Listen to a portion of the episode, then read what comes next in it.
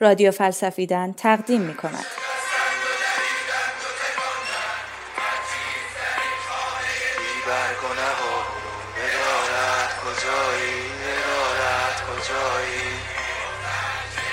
سیاست و فلسفه.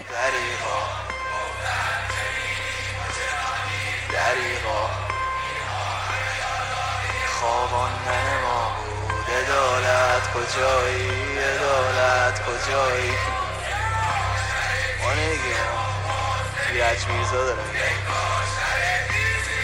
باز یا کاش که در گربه کمی شرم و حیا بود. ادالت کجایی؟ سردرگمی در پایان عصر محدودیت های هنجاری ادالت کجایی؟ ادالت کجایی؟ ادالت کجایی؟ ادالت کجایی؟ بگو ادالت کجایی؟ کجایی؟ با صدای احسان مهانیان. توی این دوره و زمونه تقریبا همه جای دنیا حرف زدن از سیاست با دو حس همراهه خشم و ناامیدی. همه احساس سردرگمی می‌کنن می‌دونن که اوضاع خوب نیست ولی خیلی هم مشخص نیست که چجوری می‌تونه بهتر باشه. مردم از رفتار سیاستمدارا خشمگینن و فضای دنیا به سمتی میره که کمتر کسی امید به بهبود اوضاع داره. رئیس جمهور آمریکا هر روز یه اظهار نظر عجیب و غریب می‌کنه. یه روز میگه اونایی که سفید پوستا رو بهتر از سیاه پوستا می‌دونن و اونا که مخالف این نجات پرستی هستن با همدیگه فرقی نمی‌کنن. یه روز برای کودکان مهاجر غیرقانونی مشکل ایجاد می‌کنه و یه روز اعلام می‌کنه که به گرمایش جهان اعتقادی نداره.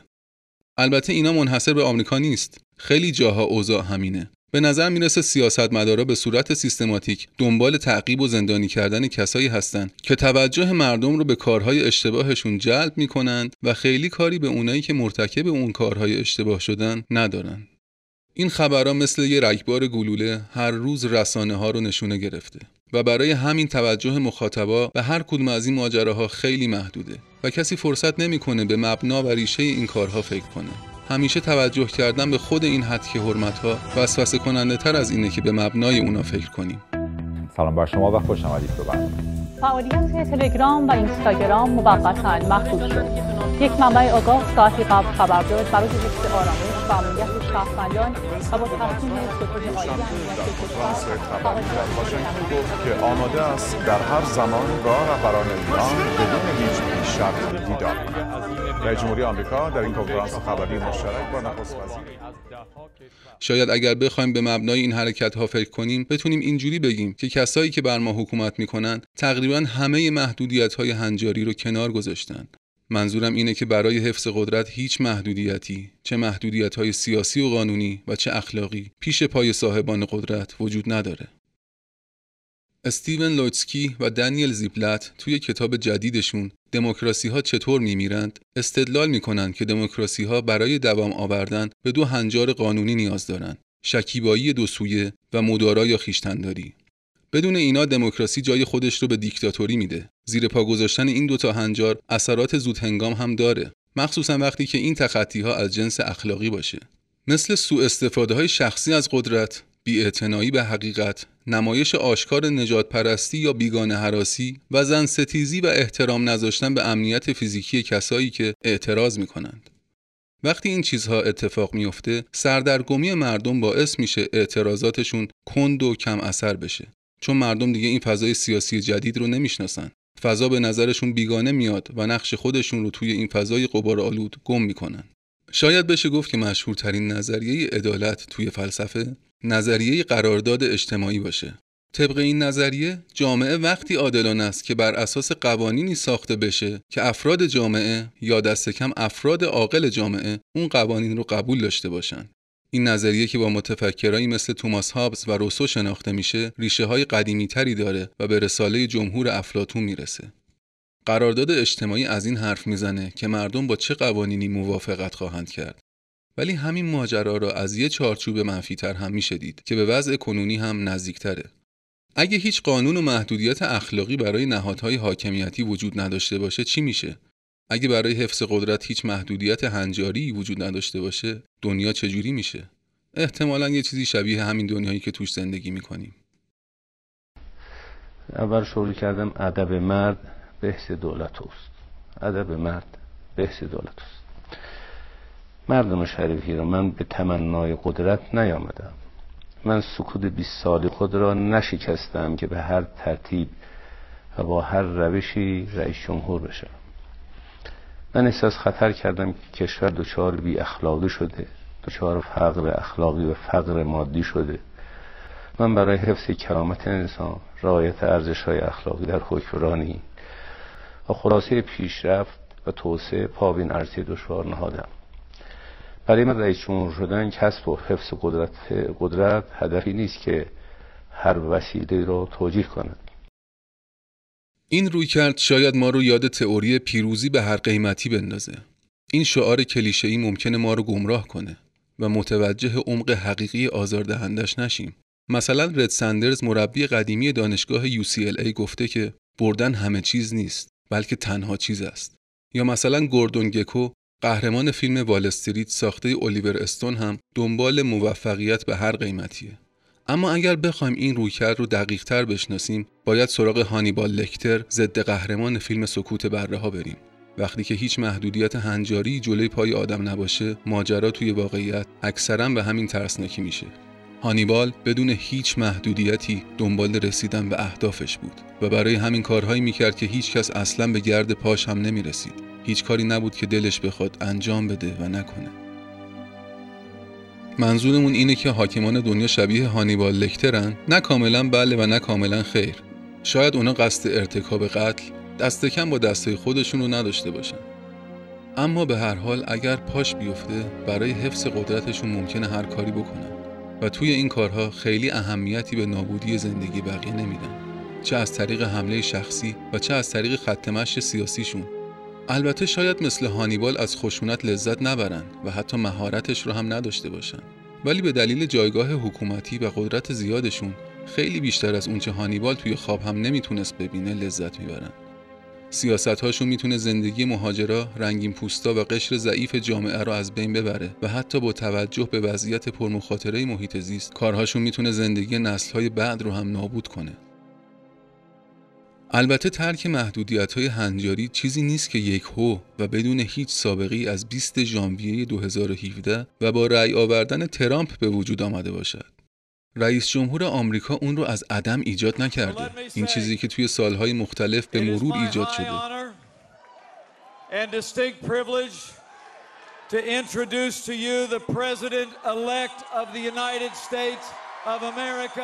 اگه این مسیر رو ادامه بدیم می‌تونیم به زمانی برسیم که نئولیبرالیزم تو آمریکا و اروپای غربی شکل گرفت. اساس نئولیبرالیزم فردگرایی و رقابت بدون توجه به منافع جامعه است. تقریبا از زمانی که رونالد ریگان تو آمریکا و مارگارت تاچر تو انگلستان به قدرت رسیدن عبارت نئولیبرالیسم در نقد رفتارشون به وجود اومد. مارگارت تاچر یه جمله معروف داره که میگه چیزی به نام جامعه وجود نداره. چیزی که وجود داره مردان و زنان منفرد و خانواده ها هستند. بر اساس این دیدگاه مردا و زنای منفرد و خانواده هاشون به عنوان نهادهای اقتصادی برای بقا و ترقی درگیر کشمکش هستند و این رقابت باعث ایجاد و شکلگیری ارتباط بین آدمها و همکاری احتمالیشون میشه. یعنی اگه آدمها با هم همکاری می‌کنن تنها دلیلش اینه که به وسیله این همکاری منافع شخصی خودشون رو حفظ کنن.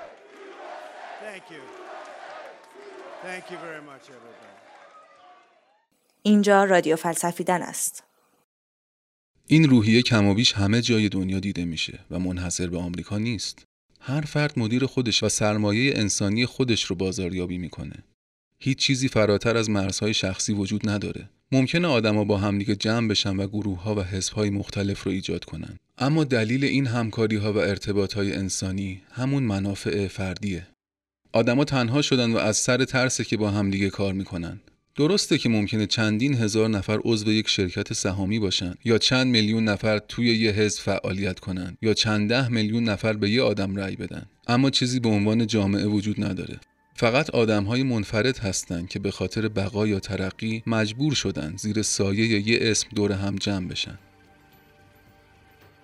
هیچ کدوم از شخصیت های حکومتی هم این فضای ایدئولوژیک رو به صورت جدی به چالش نکشیدن. درسته که گاهی یه گوشه از دنیا یه هدفی فراتر از مرزهای فردی آدمهایی رو دور خودش جمع می‌کنه. ولی متاسفانه اینها همش گذراست و آخرش چیزی که میمونه بازم همون فضای فردی و منافع شخصیه.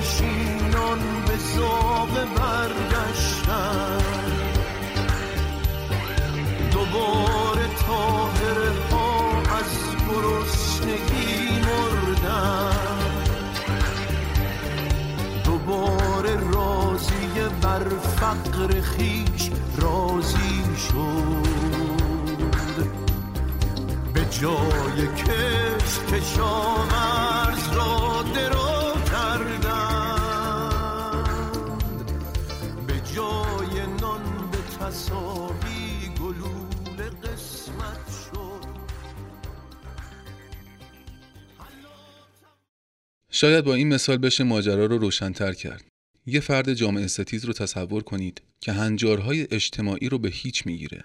واکنش آدمهای عادی نسبت به چنین فردی یا خشم یا ناامیدی یا می‌خوان بهش حمله کنن و از خودشون دفاع کنن و یا اینکه سعی می‌کنن یه جوری از دستش فرار کنن و شرش رو کم کنن. حالت سومی وجود نداره. چون اون فرد فاقد شناخت اجتماعی لازم برای تعامله و برای همین یا باید جلوش ایستاد و دست به خشونت زد یا اینکه فرار کرد شاید به صورت کلیتر بشه اینجوری گفت که نهادهای حکومتی هم تحت سلطه نوعی جامعه ستیزی جمعی قرار گرفتن. برای همینه که ما نمی‌دونیم چه جوری اعتراض همون رو نشون بدیم. چون انگار به کسی می‌خوایم اعتراض کنیم که بهتر و بدتر شدن براش معنی خاصی نداره. برای همین به دلیل فقدان محدودیت های هنجاری احساس سردرگمی می‌کنیم.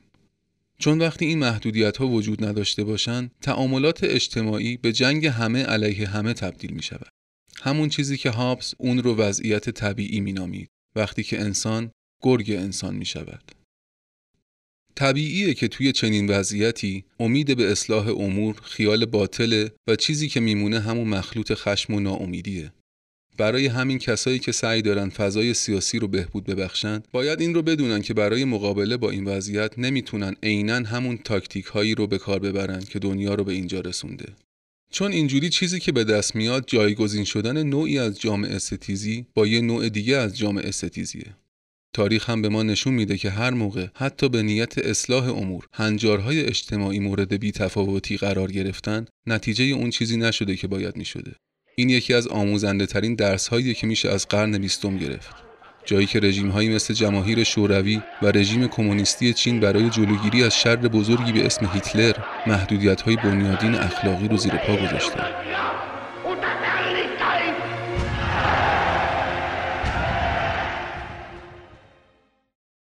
و بعد از تموم شدن جنگ جهانی دوم میلیون ها آدم بیگناه که از شر جنگ جهانی زنده مونده بودند درگیر شر بعدی یعنی جنگ سرد شدند شاید اینجوری به نظر برسه که با رعایت کردن این هنجارها داریم خودمون رو محدود می‌کنیم و این محدودیت باعث میشه در برابر اونهایی که بهشون اعتراض داریم دست بسته تر از قبل هم بشیم.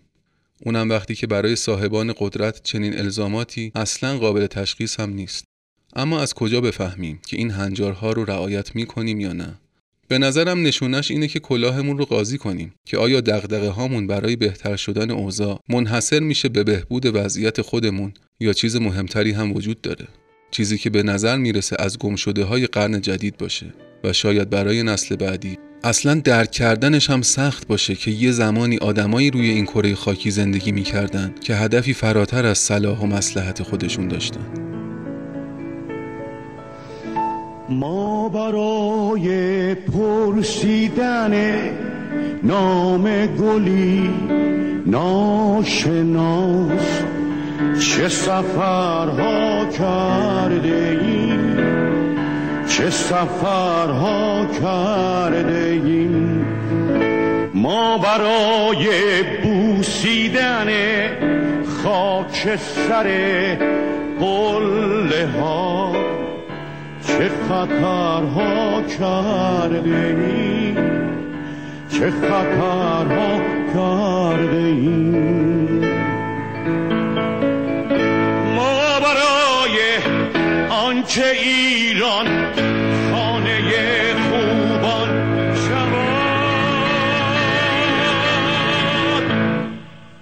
رنج دوران برده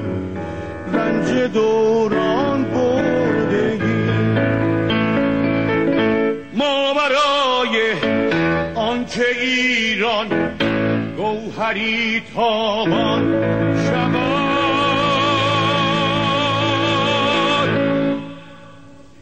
خون دلها خوردگیم خون دلها این قسمت از رادیو فلسفیدن بر اساس مقاله از تاد می ترجمه سحر حامد تهیه شده بود.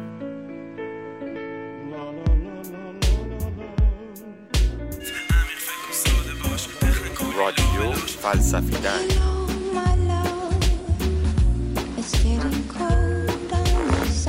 فکر و ساده باش بخن کلی لابلاش یاورتان استاد.